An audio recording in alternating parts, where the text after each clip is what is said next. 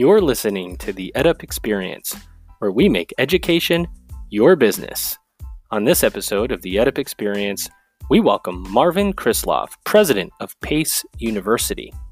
Marvin started his presidency on August 1st, 2017 at Pace, and he's deeply committed to Pace's mission of Opportunitas, providing all students, regardless of economic background, access to the transformative power of education. In this episode, he talks to us about de-densifying amidst student returns and the concept of intrusive advising. Now, let's get to it.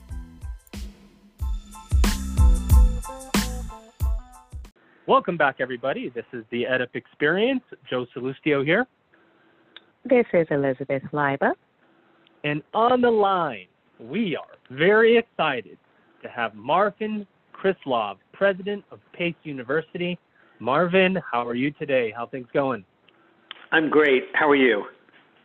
You know, it's uh, it's um, I always say I'm I'm living the dream in my basement. Um, so you know, it's uh, it's what it is. Uh, but uh, before we get into it, because uh, we've got a lot of questions for you, how are you? How's your health? How's your family? Um, how's everybody doing in your in circle? You know, we're doing pretty well. I think we all are adjusting, and uh, you know, I'm in New York, and New York is doing really pretty well um, relative to many areas of the country, and uh, so we're looking forward and uh, trying to figure out how to move move ahead um, at pace. That's that's my focus these days. Well, you know, that's really that's a good place to start. Um, uh, you know, there's to to say that we're not going to ask you at least some questions around COVID-19 would be would be uh, irresponsible and not true. so we're gonna we're gonna sort of jump right into it. But you know, I was reading an article online today, um, a article, in fact, where you're talking about the resiliency of students to return to campus. You know, there's been um, number of um, crises, if you will, 9/11 and so on. And there, and and this, um, although it's un, like uh, nothing we've ever seen, it's unprecedented.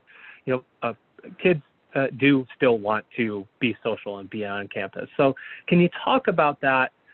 That resiliency in your mind, why you think people um, still want to come back to campus, and are you seeing that from your students at Pace, the, the desire to return? Absolutely. We we are hearing that uh, from our students and seeing that they want to come back. PACE provides a great education and also a lot of experiential opportunities. And so, whether they're internships or clinical pl- placements or internships, and you know we're we're being creative about the kinds of experiences that we're going to be able to give students this summer. But one of the things that I really am drawn to about PACE is the energy and the ambition of our students. We have 50%, roughly 50% first generation.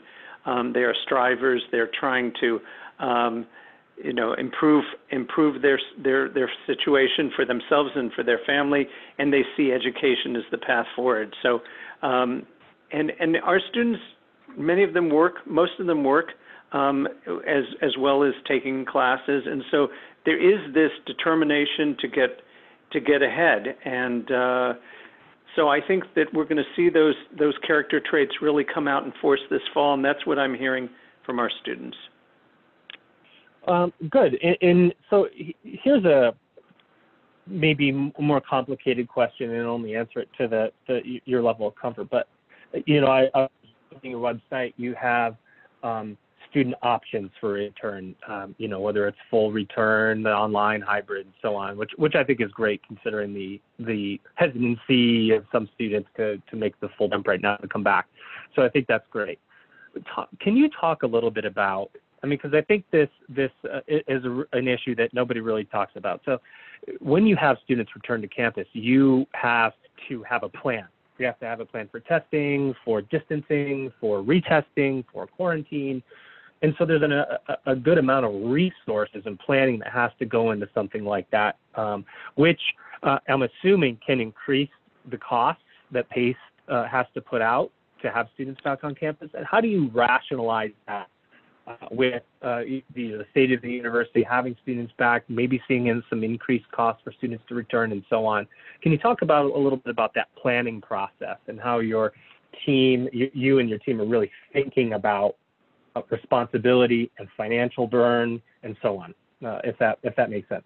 Sure. So we've been planning for the return for many, many months now, and we've had hundreds of people, including the professionals in our very strong College of Health professionals, working on um, everything from social distancing, uh, dedensifying classrooms, dedensifying elevators in, in New York City, um, thinking about the residence halls, thinking about eating facilities. As, as you probably know, um, we, like every school in America, um, were were forced to to go remote um, without much notice in March. It was it was a challenge. I think we did pretty well. I was teaching a class at the time, and I will say that it was a transition for me, but it ended up working reasonably well, and I had ended up having a great class, um, even though I'd never taught before um, remotely like that. Um, in terms of the fall, we are working extremely hard. We have many, many people working. We have a task force on transportation, a task force on, on academics, on testing, quarantining, and we're working very closely with other universities in the New York region, and we have multiple campuses. So we we're talking to people both in our Westchester area as well as the New York City area. We're working with the state because the state has had guidelines on what reopening looks like, and those guidelines have have changed um, over time as things have gotten um, better, or in some instances, have you know there've been new issues that have come up. Um, so we're working really hard. We think we're we're ready, and we've been having a lot of dialogue with the community, faculty, staff, and students about what it's going to take, the educational process for them, about the new way that we will be interacting together. Um, and in terms of the cost, absolutely. It's cost us um, a lot of money. We've had to change the physical plan. We've had to um, have fewer people in classrooms, so that means adding adding classes. We've added technology so that we can have some classes that you can participate either in person or by um, remote. Um, and you know, we are we're working very hard at trying to make um, the financial piece uh, work for for everybody, and it and we're prioritizing and you know let's hope there's another stimulus bill that might might be helpful. Although we've used all our federal stimulus funds to support directly support financial aid for students, but you know that we know students and families also have have had some uh, severe impact during this period as well, and we're trying to do the best we can to help with that as well. Well, that's great. And Liz, I know you you um, probably want to jump in uh, here, but that's great to hear because you know it, it doesn't come without none of this comes without uh, an enormous amount of planning. I mean, if you think about all of the spider webs, if you will, of scenarios that can take place, and um, you know, it's it's uh, unpredictable. So you know, I think that's one of the lost um, items that we don't talk about is yeah, there's plans. There's plans to reopen, plans not reopen. You can go online, go, but we don't know. There's unpredictable factor out there. And Liz, I, I know you um, you have questions for for Marvin. Yeah, absolutely, because that's um, really the question on all of our minds. Those of us that are in higher education, and especially those of us that work closely with students. Uh, I'm coming from the faculty perspective, and I noticed that you said that 50% of these students are first gen um, at your campus.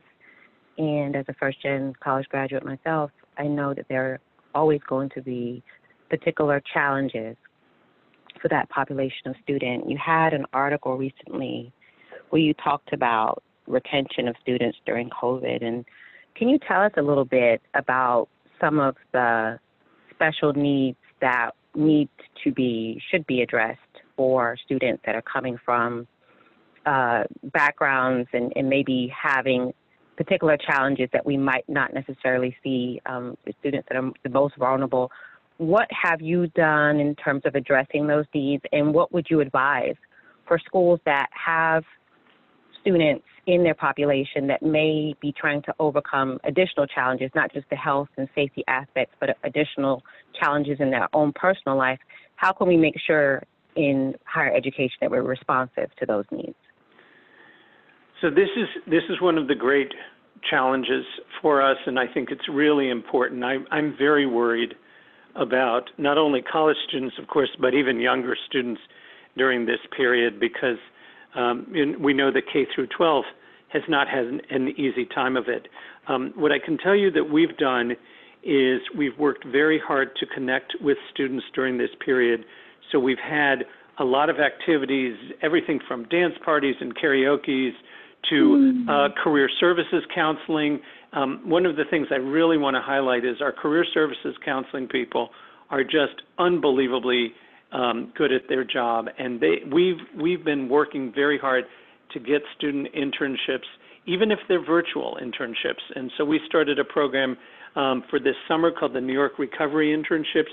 We have about 65 p- students that are working in non-for-profits and social service organizations, and we're funding them um, at at at a, a, you know a minimum wage um, level um, for for several weeks. Um, I think roughly six weeks, um, so that they can not only get great experience, have something on their resume. Obviously, helps them pay the bills, but it also gives these organizations um, the, a shot in the arm to have the kind of energy that our students bring. So we're doing a lot of things to try to help the students connect with each other, uh, both in fun ways, in career counseling ways. Our faculty have been reaching out to students saying, we hope to see you this fall, um, and, and we care about you and we want to help you. Um, the financial piece, we've, we've, we've done a lot um, to try to acknowledge uh, students' financial needs, and there's never enough money, but we're working very hard to try to do that. And, and the message is, particularly for first-gen students, we and or students who may not feel um, as as connected for one reason or another. We really want you at Pace. We believe in you. We will support you um, even during this very difficult time.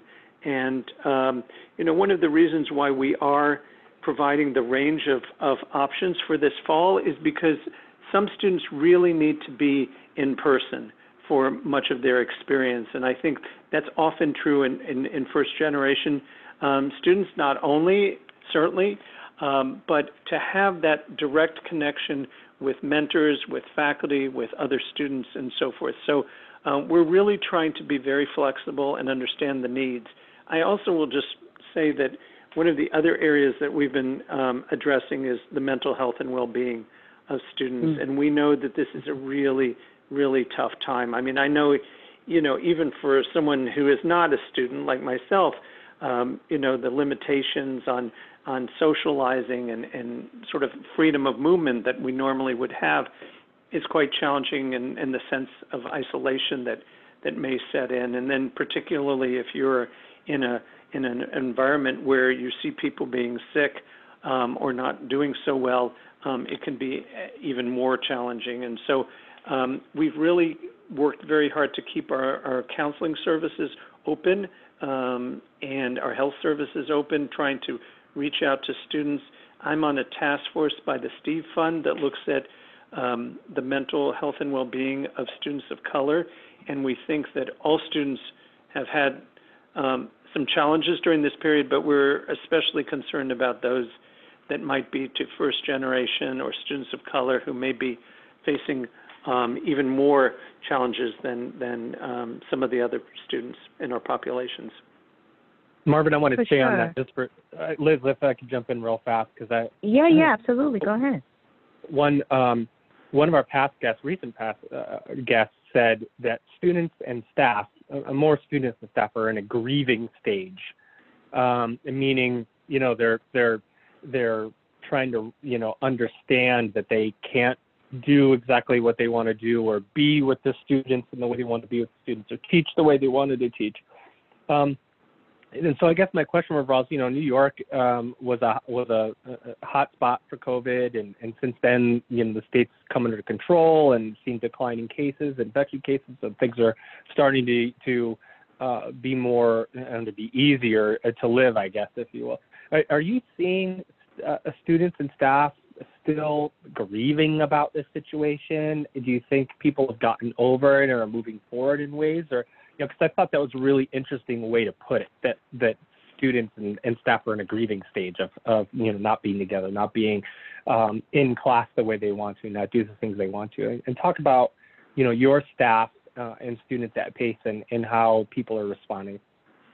You know, I think that's a great observation, and I think um, both of those things are going on. I think there are some people um, who are still in various stages of grieving. Um, so, for instance, I'll mention that our athletics conference just decided that we would not be able to have fall sports.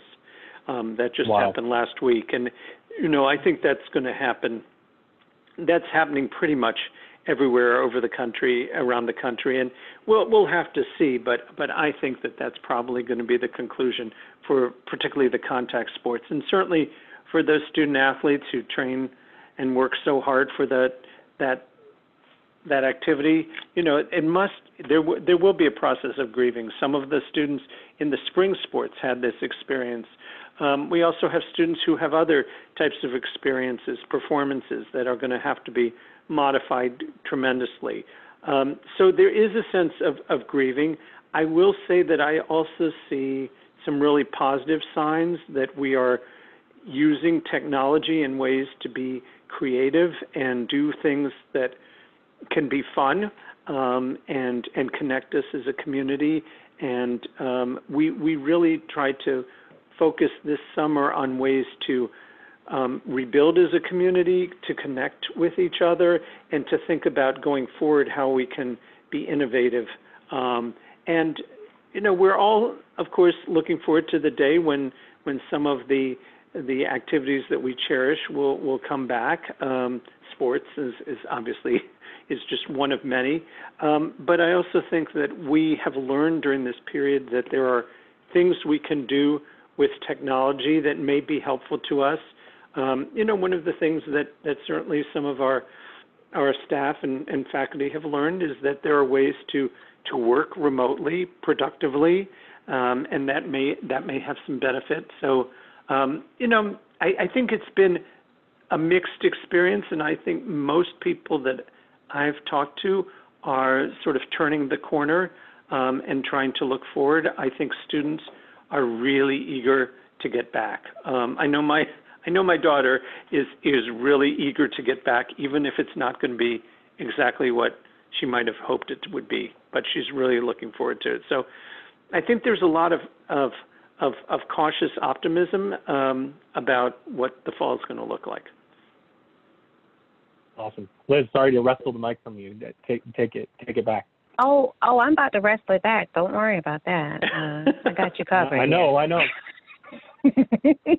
I want to talk a little bit about the fact that, as you both alluded to, there there's a lot of, um, I think, in higher education circles, reevaluation of what we do, how we serve students, what our missions are as um, higher education institutions. And one thing that really struck me in terms of PACE and this idea of such an awesome school and, and your overall goal and the liberal arts aspect is that you've really done, I think, something that a lot of schools need to take note of in that you're thinking about the practical aspects of what Absolutely. an education should serve to, to as outcomes for the student. Is a big now with COVID, everyone's thinking about ROI because it's like, okay, kids are home, so if parents are looking at their their child, they're and they're an adult, but they're their child still, because my child's 21 and I still think of her as my child on a computer doing their work, and it's like, okay, what's what's the end game here?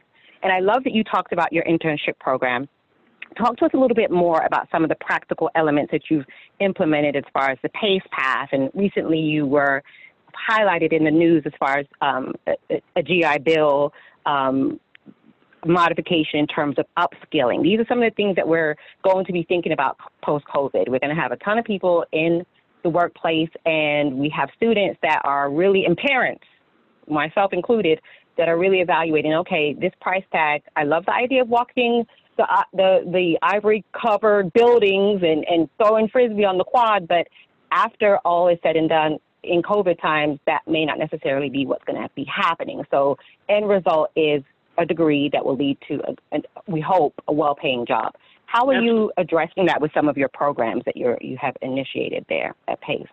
Well, thank you for that question, Liz. And as, as you mentioned, we have what we call the PACE path, which is an individually designed program to help students think about how their education and their jobs and their internships will all fit together. And of course, this is an ongoing process. And I actually teach a class that we give to every first year student called Introduction to the University. And we talk about um, how to handle your finances, how to take care of yourself, how to study, um, how to manage your time. Time management is still, I think, the number one challenge for for entering students, uh, for Oh, yeah. undergraduates. Um, and then at the end, we t- we we talk about let's create a plan for you. Um, and we we I think we focus on the first two years, um, that first semester, because you know things change so rapidly, and of course some of some of the students adhere to what they design that first semester, and some of them change it dramatically. Um, I I teach in a in a group that um, of unex, undecided students or exploring students, so it's a particularly interesting group because their ideas really can be quite varied. But we really try to help them um, think about how this all fits together. And um, the faculty and the students and the staff are all really aligned in thinking that it's great to have the liberal arts core, and there are certain skills that we want you to learn writing, analytical thinking, critical thinking, quantitative skills, and everyone has to take a computer science course, for instance. Um, and, you know, because that, that's absolutely imperative in today's world. And, you know, that probably is going to be even more so after after this period of COVID. Um, but we want we want students to not only have a great education, but go on to a great um, career and and and life satisfaction. And so, um, and we do that, I think, extraordinarily well. Um, there was this study by Raj Chetty and his colleagues now at Harvard that ranked us as the number one private university in the country uh, for upward mobility. And so we really I saw that. Yeah. Congratulations on that. That's awesome. Thank you. We're so Mhm. proud of, of that. And and you know some students choose different paths and, and, and, and but we really want to help them think about their paths and so the faculty and the staff are very attuned to working with students and we have a great alumni mentoring program as well. Um, so I think for the parents who are thinking about what's this education going to lead to, um, really no better investment than than Pace University.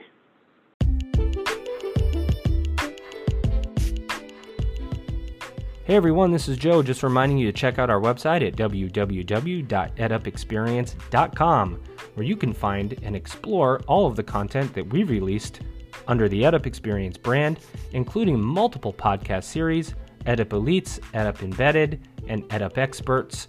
You can also suggest topics or guests for our podcast. Then head over to YouTube, check out our channel, The EdUp Experience, and you're going to find that my amazing co host, Elizabeth Leiba, has started a new web series called EdUp Unplugged, where she talks about racism in America with special guests coming on that web series.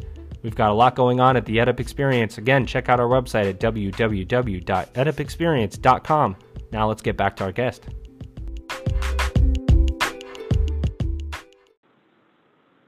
Absolutely. And that's something that I think as we go into these um, unforeseen times that we'll definitely want to be thinking about from from the parent perspective for sure I can say.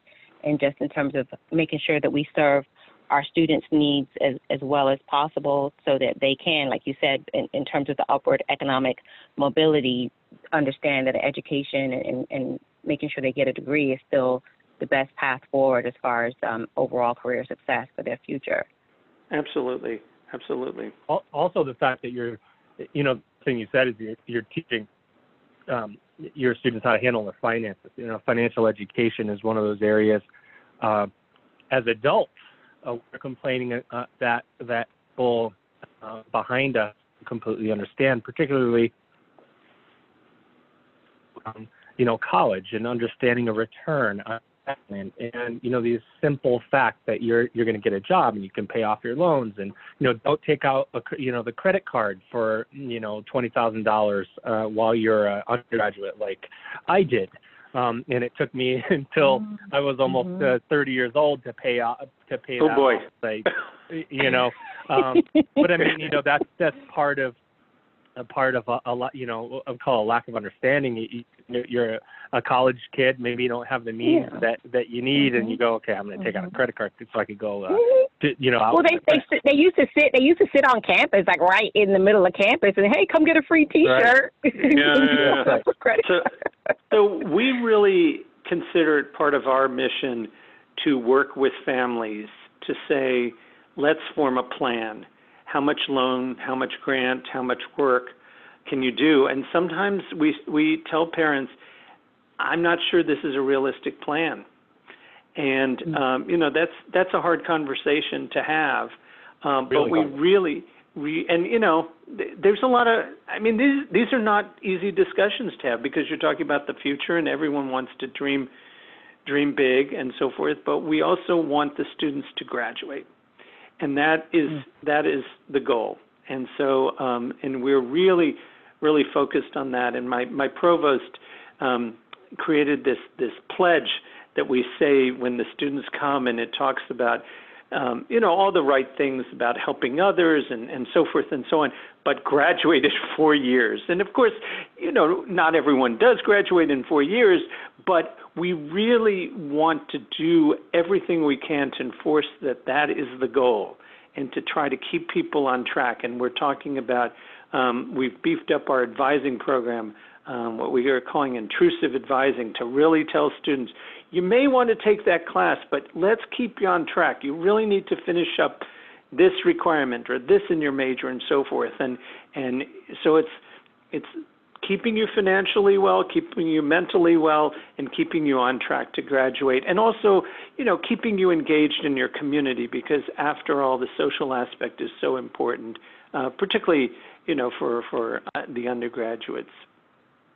T- t- uh, and I, I Can you elaborate before he lets that go, Liz? I, I really like you to Yeah. elaborate on intrusive advice. Yeah, yeah, yeah. I I, I was going to ask the same question because I'm just like fascinated by this whole idea, especially for first gen students, because I think that sometimes gets lost. I mean, we talk about intrusive. I think sometimes we have a mentality in higher education like, hey, they're an adult, like they got to get independent and do their own thing.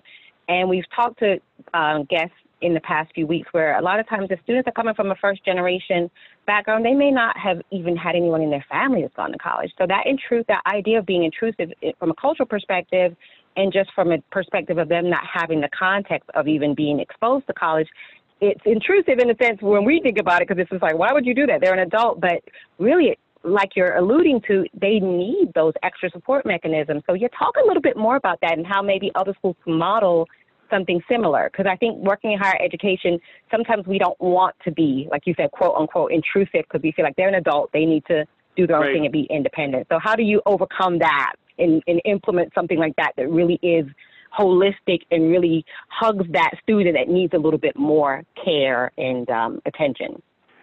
Well, we try to give. I mean, and intrusive doesn't mean rude, of course. Intrusive means present. It means Right. present and and active and engaged. Right. And so when we say intrusive advising, it means that we reach out and we say to a student, "Look, I've been looking at your transcript and you're doing well in X and Y, but we really need you to focus on Z.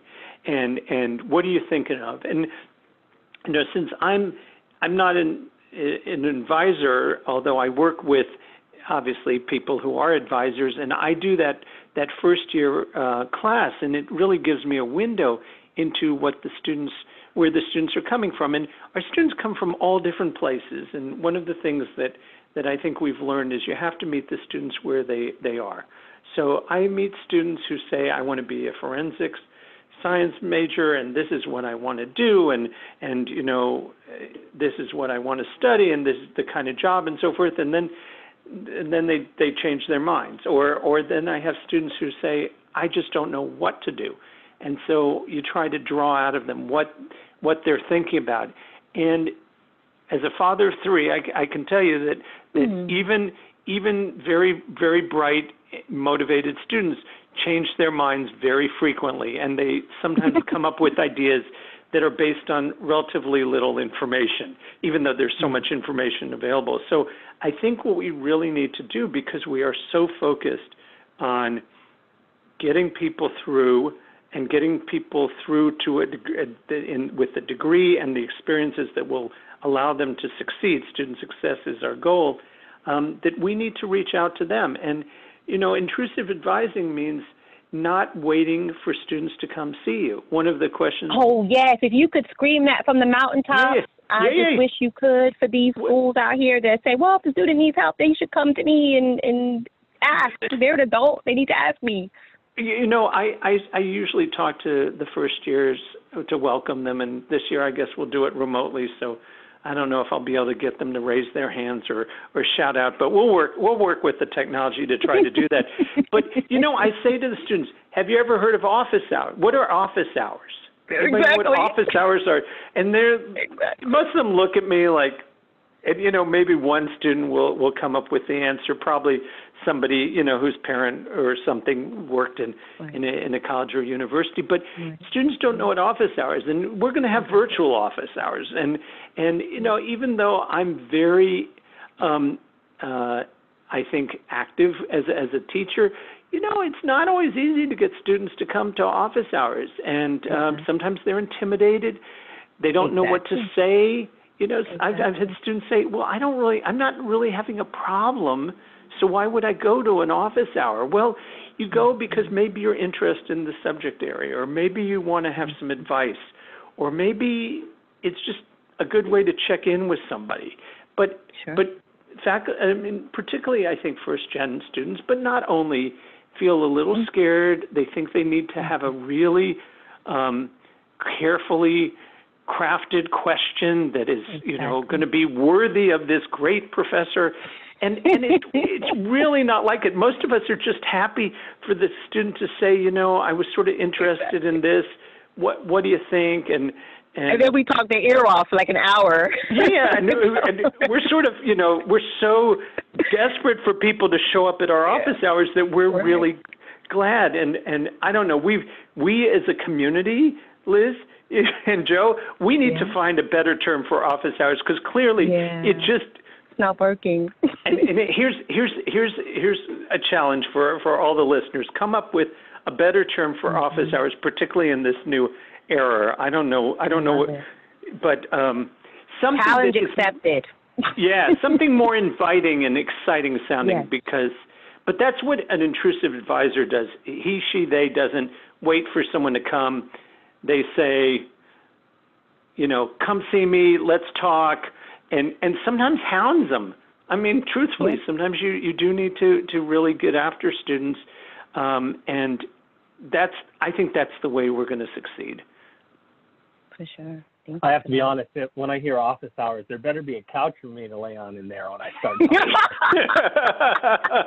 that sounds ideal, right? Off- yeah, office hours is time for me to sit down and tell you all all my issues. You know, that's what that's what I get. yeah, yeah, it's not the greatest term. We'll we'll work on No. it. Um, so definitely need to work uh, you've got a really interesting background, um, uh, Marvin, and um, you know, be, becoming a university president, particularly in this time. You know, I don't think when you took the office, uh, it looks like in 2017 that you thought you'd be going through a, a pandemic. Um, no, so- I didn't. I didn't know somebody behind my goes, yes, I knew it was going to happen. Um, but you know, you you were at the University of Michigan as the general counsel, VP and general counsel. You um, uh, you know really defended uh, the university in some big cases. You were dealing with affirmative action. Where does this? I'm going to want to talk about your leadership and your uh, view on leadership. Where does this situation rank? You're a university president. You're going through COVID. You're dealing with student services on a level that had to be stepped up amidst this pandemic and trying to manage all of these items. You are you, you- are and we're an attorney for a massive university with that had some issues Uh, in defense of that university. Where does this rank in terms of your in terms of your leadership? Is, is COVID the toughest thing you've ever seen, and, and is this where you really had to dig deep into your leadership? I I got to say that I think for anybody in this type of position, this has to be the number one toughest challenge that that we've ever faced. I mean, because it's so encompassing and so um, variable um, in every every day, and so you know, yes, I had some challenges in Michigan, I had challenges at Oberlin, but they were a little more. It was it was the timeline was a little clearer. Um, one of the challenges with the the pandemic is we really don't know what the timeline is, so it's very hard sometimes to really plan, um, and we don't know what it's going to be like. And you know there are there are obviously twists and turns in in in most major problems, but this is just so big and it affects so many aspects of our lives. And you know our country is also going through so much as well. So obviously anti-racism and black lives matter on top of mm-hmm. the pandemic and the economic challenges. I mean it's it's hard to separate all these different things but there's a lot going on and um, universities generally are institutions that people want predictability. I mean, faculty tend to want predictability. Students and staff want predictability. I think that's true of most institutions, but universities tend to be ones that rely a lot on tradition and culture. We have the same schedules. We have many people teach the same classes. Um, you know, the seasons change, but there's a lot of continuity, and this is a time when continuity really is not is not assured. Um, one of my students said to me, you know, tomorrow is not guaranteed, and of course, there's in the the very real sense, um, you know, people's health is is is not guaranteed either, and so I think this has got to be just the the the ch- most challenging thing that I've been through professionally, and and everybody I've talked to um, would tell you the same. Have you had to change your leadership? Have you had to dig deep at times? Have you, you know, because I think, um, you know, vulnerability is really important as a leader, and uh, you've got to project confidence, particularly in times when, when staff and, and students are are grieving in a grieving process. Um, and and we as leaders have to be allowed to have that same grieving, but maybe not the, not not in front of everyone all the time. Uh, Can you talk a little bit about how you've, you know, have you changed your leadership style? Have you done things in a different way to reach staff or students in a different way in response to this uh, this uh, uh, pandemic? Uh, and I think that's you know one of our for our listeners, um, this is a big part of of the EdUp experience is about professional development and learning how other people handle challenge. Um, so, you know, if you could uh, open up the book for us a little bit on how you've dealt with this from a leadership uh, perspective and any changes you've made to your style or philosophy, that would be great to hear. Well, I've tried to be very empathetic and understanding because I think that you have to start from that place, and and I think that that's something that I would do under any circumstances. But here, um, there's so many people who have so many things going on, and of course, we can't know what those things might be. We don't know about people's families. We don't know about people's um, financial situations and so forth. And and so what I tried to do, and, and we've we've as a team tried to do, is be very um, empathetic and caring and understanding. Um, we also need to project uh, confidence, um, even though we know, and we also have tried to say, be, be humble enough to say we don't know all the answers. So it's like trying to be empathetic, trying to be confident that we're going to succeed, but under, uh, admitting that we don't have all the answers. And some of the answers take time, and some of the answers are just evolving because um, this is a disease that um, you know takes twists and turns. And you know, New York, New York was really challenging, and now New York is looking very good. And the question is, what what policies is the New, is the New York State um, government going to have that that tries to protect um, the gains that that New York made in terms of ensuring the public health of people. So, you know, I don't know that I have changed my fundamental beliefs, but I think that um, this has challenged um, my my abilities um, in a way that probably it hasn't been challenged before, uh, particularly because so many people um, are grieving or are having challenges, and and I want to be both empathetic, but also help them feel that there's someone who is um, taking care of them and and will help lead them um, to to a, a, a stronger tomorrow. Outstanding. Liz, do you have any uh, other questions? Yeah, my final question would just be um, you alluded to the, the Black Lives Matter and some of the civil unrest. It's definitely something that we've spoken with other guests about as far as how their colleges are negotiating and navigating all of these different issues that impact students uh, now and will impact them in the future once they graduate you have a very diverse population, 50% first gen students. And how are you, and obviously in a very diverse city, how are you addressing those concerns with students? And, and what have you done to ensure that students understand that you understand what they're going through and, and some of the particular challenges that all of this um, social unrest and civil unrest is uh, posing in terms of impacting their lives? So we first wanted to be very clear about our values and our mission, and um, we affirmed our commitment to anti-racism and, and, diverse and diversity, equity, and inclusion. And we have a very um, capable chief diversity officer, and she she helped us um, with that. Um, we're setting up a presidential task force to look at everything, including um, staffing and student experience and, and, and, and, and curriculum. Of course, curriculum is the purview of the faculty, so that's going to be um, not so much at the administration level, but more at the faculty level. But we've also had a lot of discussions, and, and we've met with the students and heard their concerns, and um, they've been extremely impressive in terms of saying exactly what they want and what they're concerned about and we're working on their concerns. And we think um, there's a lot that we can do in the short term. Some of the the challenges are longer term.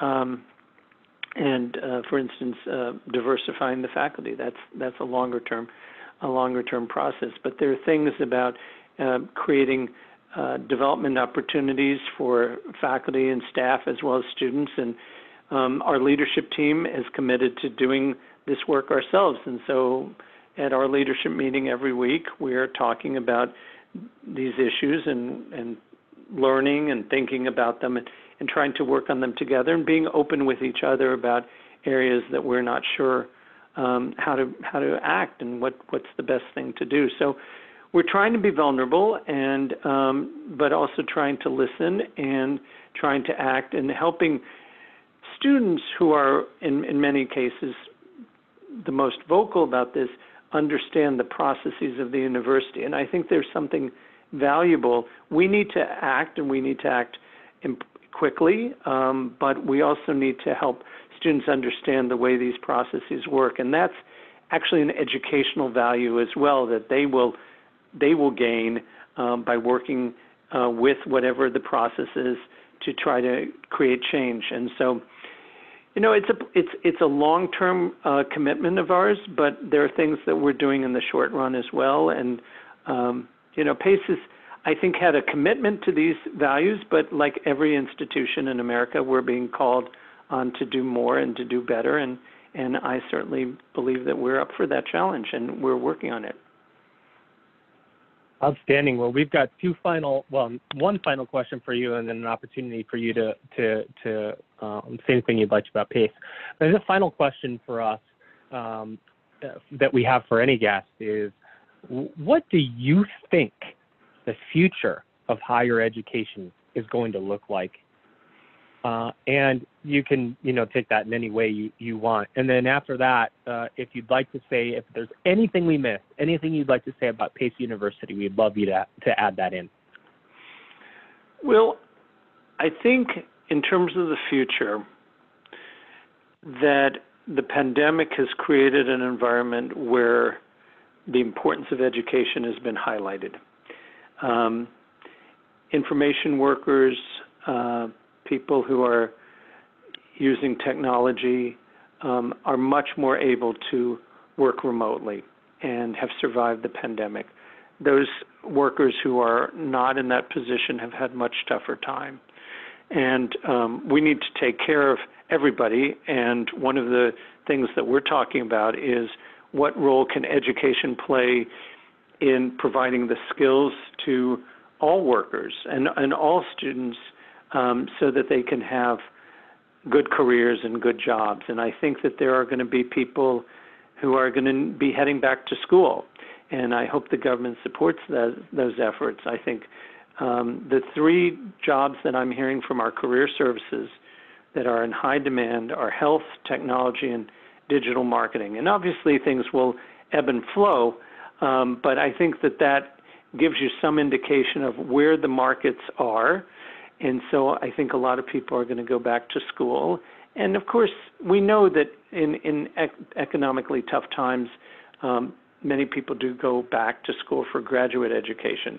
I think graduate education is going to be more varied. I think there's going to be um, more online, and I think there are going to be um, more one year master's programs, and maybe even programs short of a full on degree, certificates or badges.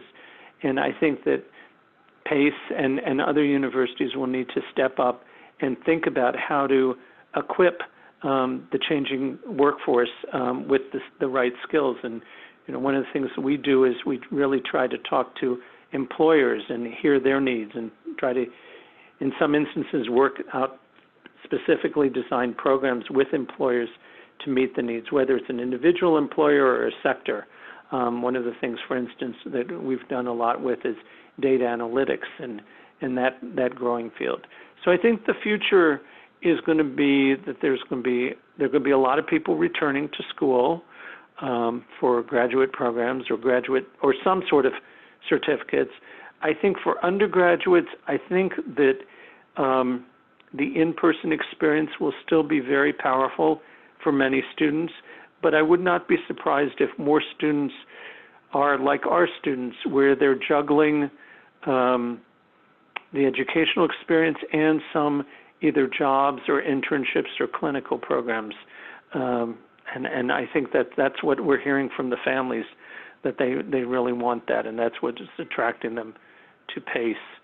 Um, so, you know, I think the other thing that that is going to be a question is is what role is the government going to have ensuring access? Because um, I, you know, I am, am worried that this pandemic has disadvantaged uh, people from less wealthy families, working class families, uh, families of color, and I think it's really, really important for our country um, that the government and and and the private sector step in to make sure that education is available to all, and uh, high quality education is available to all too. So, you know, I'm I'm worried about some of the inequities that have been exposed as a result of the pandemic and um, that's an important part of the education of, of America as well. Um, in terms of what can I tell you, I think that PACE students and PACE faculty and staff are really terrific community, and we're we are ready to, to, to, to face the future. I will say that anyone who wants to join our community should definitely check us out on, on pace.edu, www.pace.edu.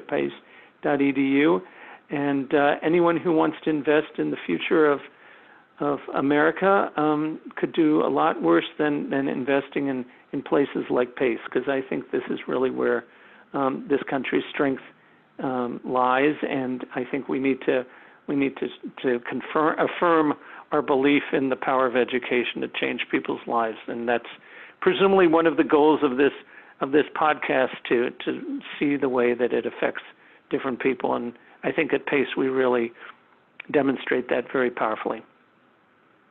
Outstanding. Well, you've said it all, Marvin. Uh, we we really appreciate you uh, making yourself available for the EDUP experience. Uh, Liz, uh, thank you for your contributions. Marvin, it's been an honor and a pleasure. Um, and there you have it, ladies and gentlemen. Marvin Krislov, President of Pace University. Thank you.